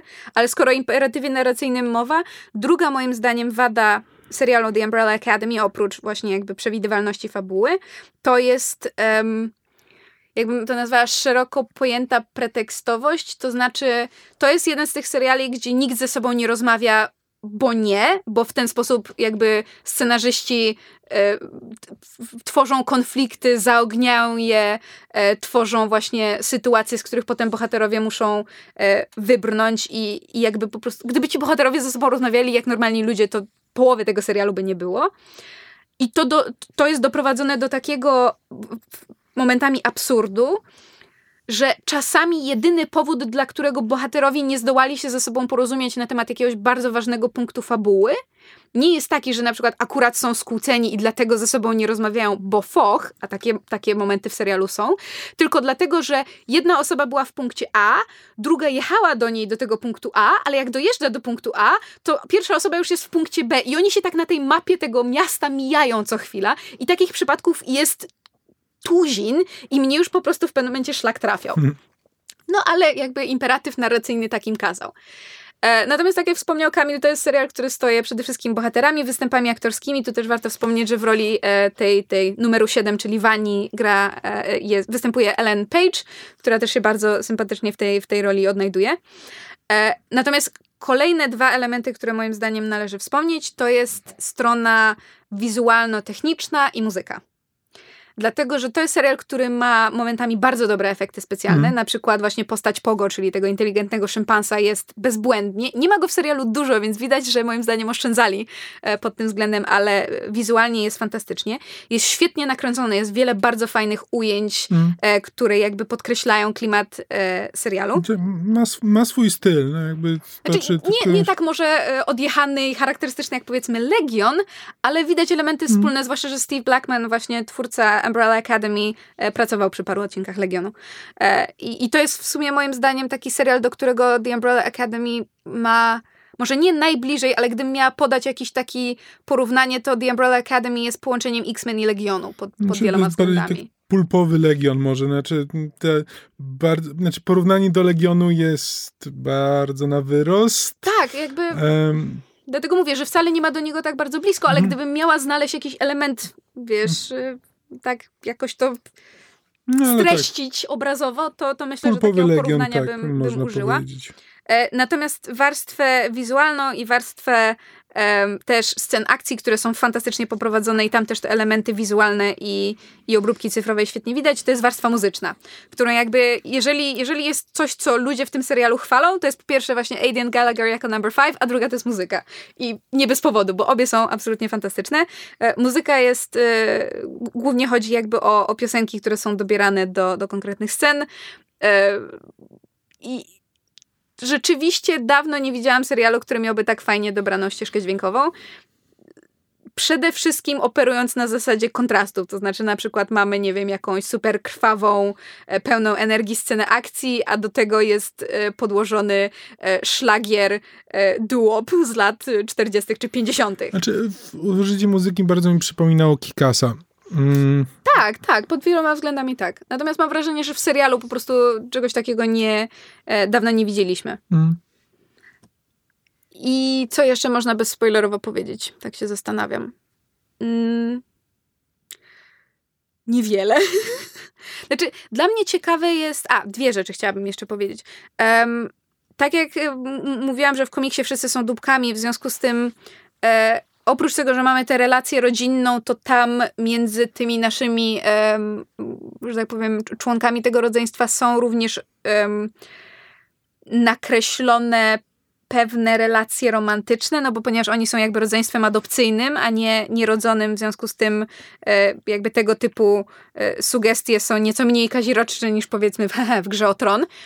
E, W serialu są one poprowadzone zupełnie inaczej, to znaczy e, jedną rzecz, którą chyba mogę wspomnieć i to nie jest spoiler, bo to jest coś, czego nie ma.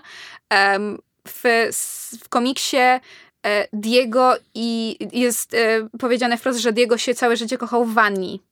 Bez wzajemności, a w serialu tego nie ma. Jakby ich relacja jest zupełnie, jakby jest, jest dramatycznie inna. To znaczy, jakby Diego i Wania są, są. Diego ma z Wanią ogromny problem. On jest chyba tą, tą osobą z rodzeństwa, która jest na nią najbardziej wściekła za to, że ich porzuciła, że napisała tę książkę, że wywlekła rodzinne sekrety. Em, są też inne e, relacje, które są dość zbieżne z komiksem, chociaż w komiksie ich em, kontekst jest, y, po angielsku jest takie ładne słowo dubious. Jest cokolwiek dwuznaczny i powiedziałabym lekko kontrowersyjny. W serialu jest to o wiele, o wiele jakby delikatniej poprowadzone, o wiele bardziej em, Okej, ale te, te, teraz nie rozumiem, nie rozumiem co, co sugerujesz. E, Ktoś kogoś gwałci w komiksie, czy... E, Dla tych z Państwa, którzy nie są nietoperzami, nie usłyszeli tego pisku, mysz powiedziała nominalnie. Tak, to znaczy. y, y, nie chcę użyć słowa gwałt, ale element tego, czy coś jest z wolnej woli, jest tutaj e, do zakwestionowania. A kolejna rzecz, e, o której moim zdaniem warto wspomnieć, i to jest też e, znaczna zmiana pomiędzy e, serialem a komiksem, to są zmiany dokonane pod względem e, płci i rasy postaci. Właściwie pra- praktycznie wszystkich. To znaczy fakt, że w serialu to rodzeństwo jest patchworkowe nie tylko ze względu na e, e, jakby, znaczy jest, jest patchworkowe z tego względu, że jakby e, każde jest e, z, z innego krańca świata i jest też e, pokazane w, w postaci rasy, to znaczy jakby Diego jest pochodzenia latynoamerykańskiego, Ben jest pochodzenia azjatyckiego, Alison jest czarnoskóra, czy też jest, jest mieszanego pochodzenia, więc nie jest to jakby stricte biała rodzina, co w komiksie jest, jest wyraźnie znaczy, nie jest pokazane, że było inaczej. Wszyscy są jakby pokazani jako biali. Nie wiem, czy to jest kwestia stylistyki po prostu, czy, czy taki, był, taki był zamysł. Tak jak wspomniałam, jest też zmieniona e, płeć, e, na przykład e, właśnie Czaczy, która w, w komiksie jest mężczyzną. Serial dodał też e, byłą ukochaną Diego, policjantkę e, Detective Patch, której w komiksie w ogóle nie ma. W komiksie jest jakby, w komiksie jest odpowiednik e, komisarza Gordona, jest jakiś tam detektyw Lupo, który jest właśnie starym dziadkiem, który tam w jakiś sposób pomaga Diego w jego tam ściganiu przestępców, ale to, to nie jest jakoś e, super mocno zarysowane i, i rozpatrywane w komiksie. W, w serialu jest to o wiele bardziej, że tak powiem, udramatycznione. E, ale wydaje mi się, że wszystkie te zmiany były, na, były bardzo na korzyść serialu. Czy serial albo komiks wyjaśnia w którymś momencie, co właściwie wywołało tę falę urodzin? Czy to Nie. jest po prostu, Znaczy- bo tak?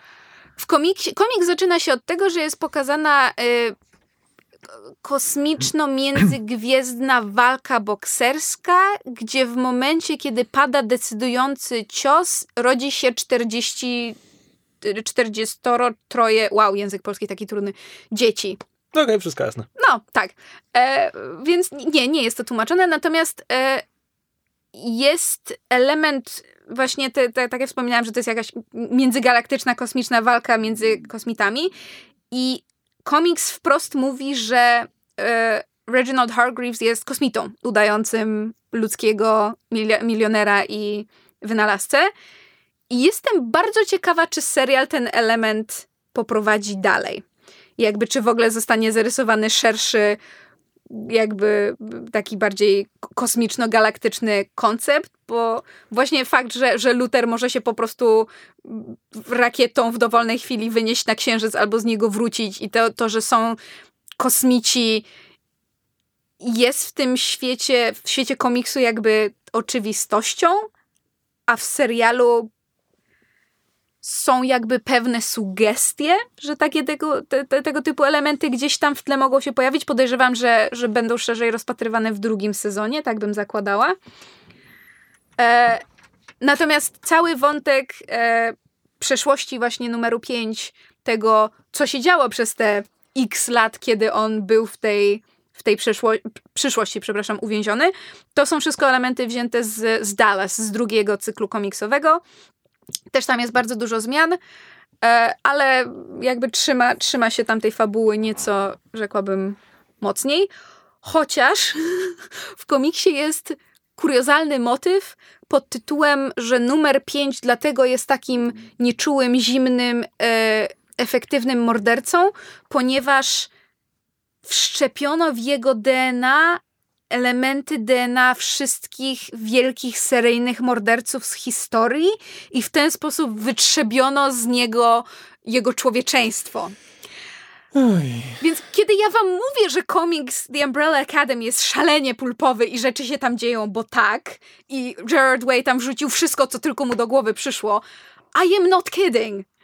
Ale czyta się to zabawnie i bardzo szybko, więc... Hmm jakby nie, nie, uważam, żebym straciła dwie godziny a, albo dużo pieniędzy czytając te komiksy. Myślę, że warto sobie zobaczyć właśnie dla różnic pomiędzy serialem, natomiast moim zdaniem jakby serial jest dramatycznie inny niż komiks. To jest, to jest na motywach, to nie jest adaptacja, to jest na mhm. motywach.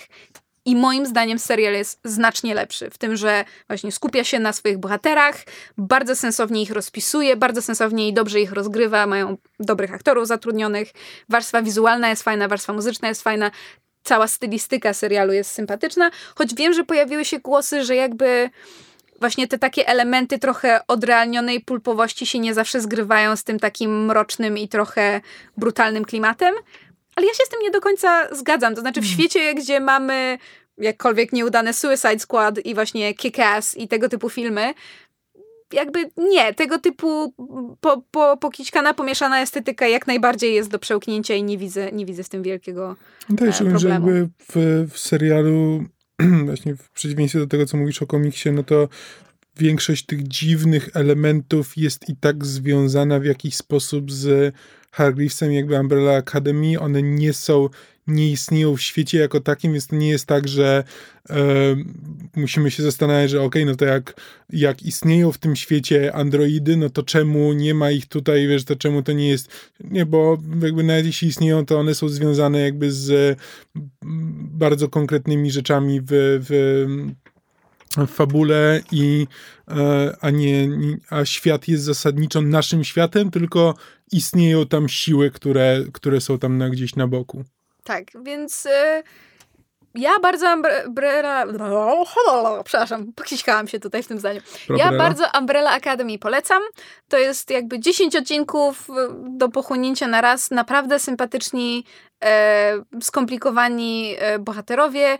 Nieco pretekstowa, momentami denerwująca e, w swojej prostocie fabuła, ale warto obejrzeć właśnie dla, dla występów, dla postaci, dla e, muzyki i dla elementów wizualnych nie będziecie żałować.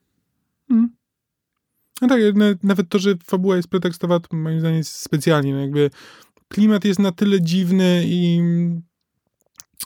że też twórcy prawdopodobnie nie chcieli za bardzo przesadzić, no, a przynajmniej nie w pierwszym sezonie. Podejrzewam, że w drugim, w drugim e, tej dziwności będzie dużo więcej, jak już, jak już ten serial zdąży się zakorzenić na tyle, na tyle w popkulturze, że już ludzie będą przyzwyczajeni, to być może jakby trudno jest wejść z czymś bardzo dziwnym od samego początku, a teraz można to dalej, dalej z tym iść. Znaczy, ja w sumie jestem bardzo ciekawa, bo serial, tak jak mówię, jest bardzo wygładzony i uładzony w stosunku do komiksu, ale szczerze mówiąc, jestem ciekawa, czy w czasach, kiedy mamy właśnie Legion jako ten bardzo dziwny, niszowy, wizualnie i stylistycznie specyficzny serial komiksowy, mimo wszystko, czy w takim klimacie bardziej wierna adaptacja The Umbrella Academy by się przyjęła? I trochę w to wątpię. Znaczy przyjęłaby się jako właśnie taki bardziej niszowy, właśnie trochę tak jak Legion, no, że Mhm. byłoby wśród fanów komiksów, którzy są przyzwyczajeni do dziwności, to na pewno byłby, byłby hit, ale jednak Netflix stawia zdecydowanie bardziej na Masowego szerszego odbiorcę. odbiorcę. tak. Tak, Trochę szkoda, że Legion jest jedynym naszym punktem odniesienia w tym momencie i że żadny z nas nie obejrzał jeszcze tego pierwszego odcinka Doom, Patrol. Patrol. no właśnie Mm. bardzo chciałam, ale Po zwiastunach wnoszę, że to z kolei będzie szło jeszcze w drugą stronę niż Umbrella Academy, w sensie, że to będzie tak dziwne, ale jednak mniej. hmm, No nic, no to już zobaczymy, jak, jak obejrzymy, to wtedy skomentujemy. tak I wtedy będziemy porównywać do Umbrella Academy, a nie na odwrót. To chyba tyle w tym odcinku. Tak, to tyle w tym odcinku. Dziękujemy Wam bardzo za uwagę. Jeżeli macie do nas jakieś pytania, jakieś komentarze, sugestie, e, chcielibyście nam coś powiedzieć, to możecie e, się z nami kontaktować przez wszystkie różne możliwe e, miejsca, gdzie można się z nami kontaktować, czy to bezpośrednio z Myszmaszem, czy to przez e, naszą sieć podcastów podsłuchane.pl, w ramach której produkujemy też różne inne ciekawe treści. Przede wszystkim polecamy Waszej uwadze e, zapis naszych e, sesji w RPG sesję na podsłuchu, gdzie Krzyś nam prowadzi rozgrywkę w e, Blades in the Dark w naszym autorskim systemie Tak, gram- Ghost Punk. Gramy przestępców. Tak, gramy, gramy szajkę przestępców i, i, i okradamy ludzi i jesteśmy super fajni. I możecie to też obejrzeć w formacie wideo, bo jest do obejrzenia na YouTubie podsłuchane. Możecie nam też wystawić recenzje na iTunes, bo one nam dobrze robią na słuchalność i różne inne fajne e, statystyki. Słuchajcie nas też przez Spotify, które też jest fajne. E, I to chyba tyle. Dzięki Wam za uwagę i do usłyszenia w następnym odcinku. Cześć! Cześć! Na razie.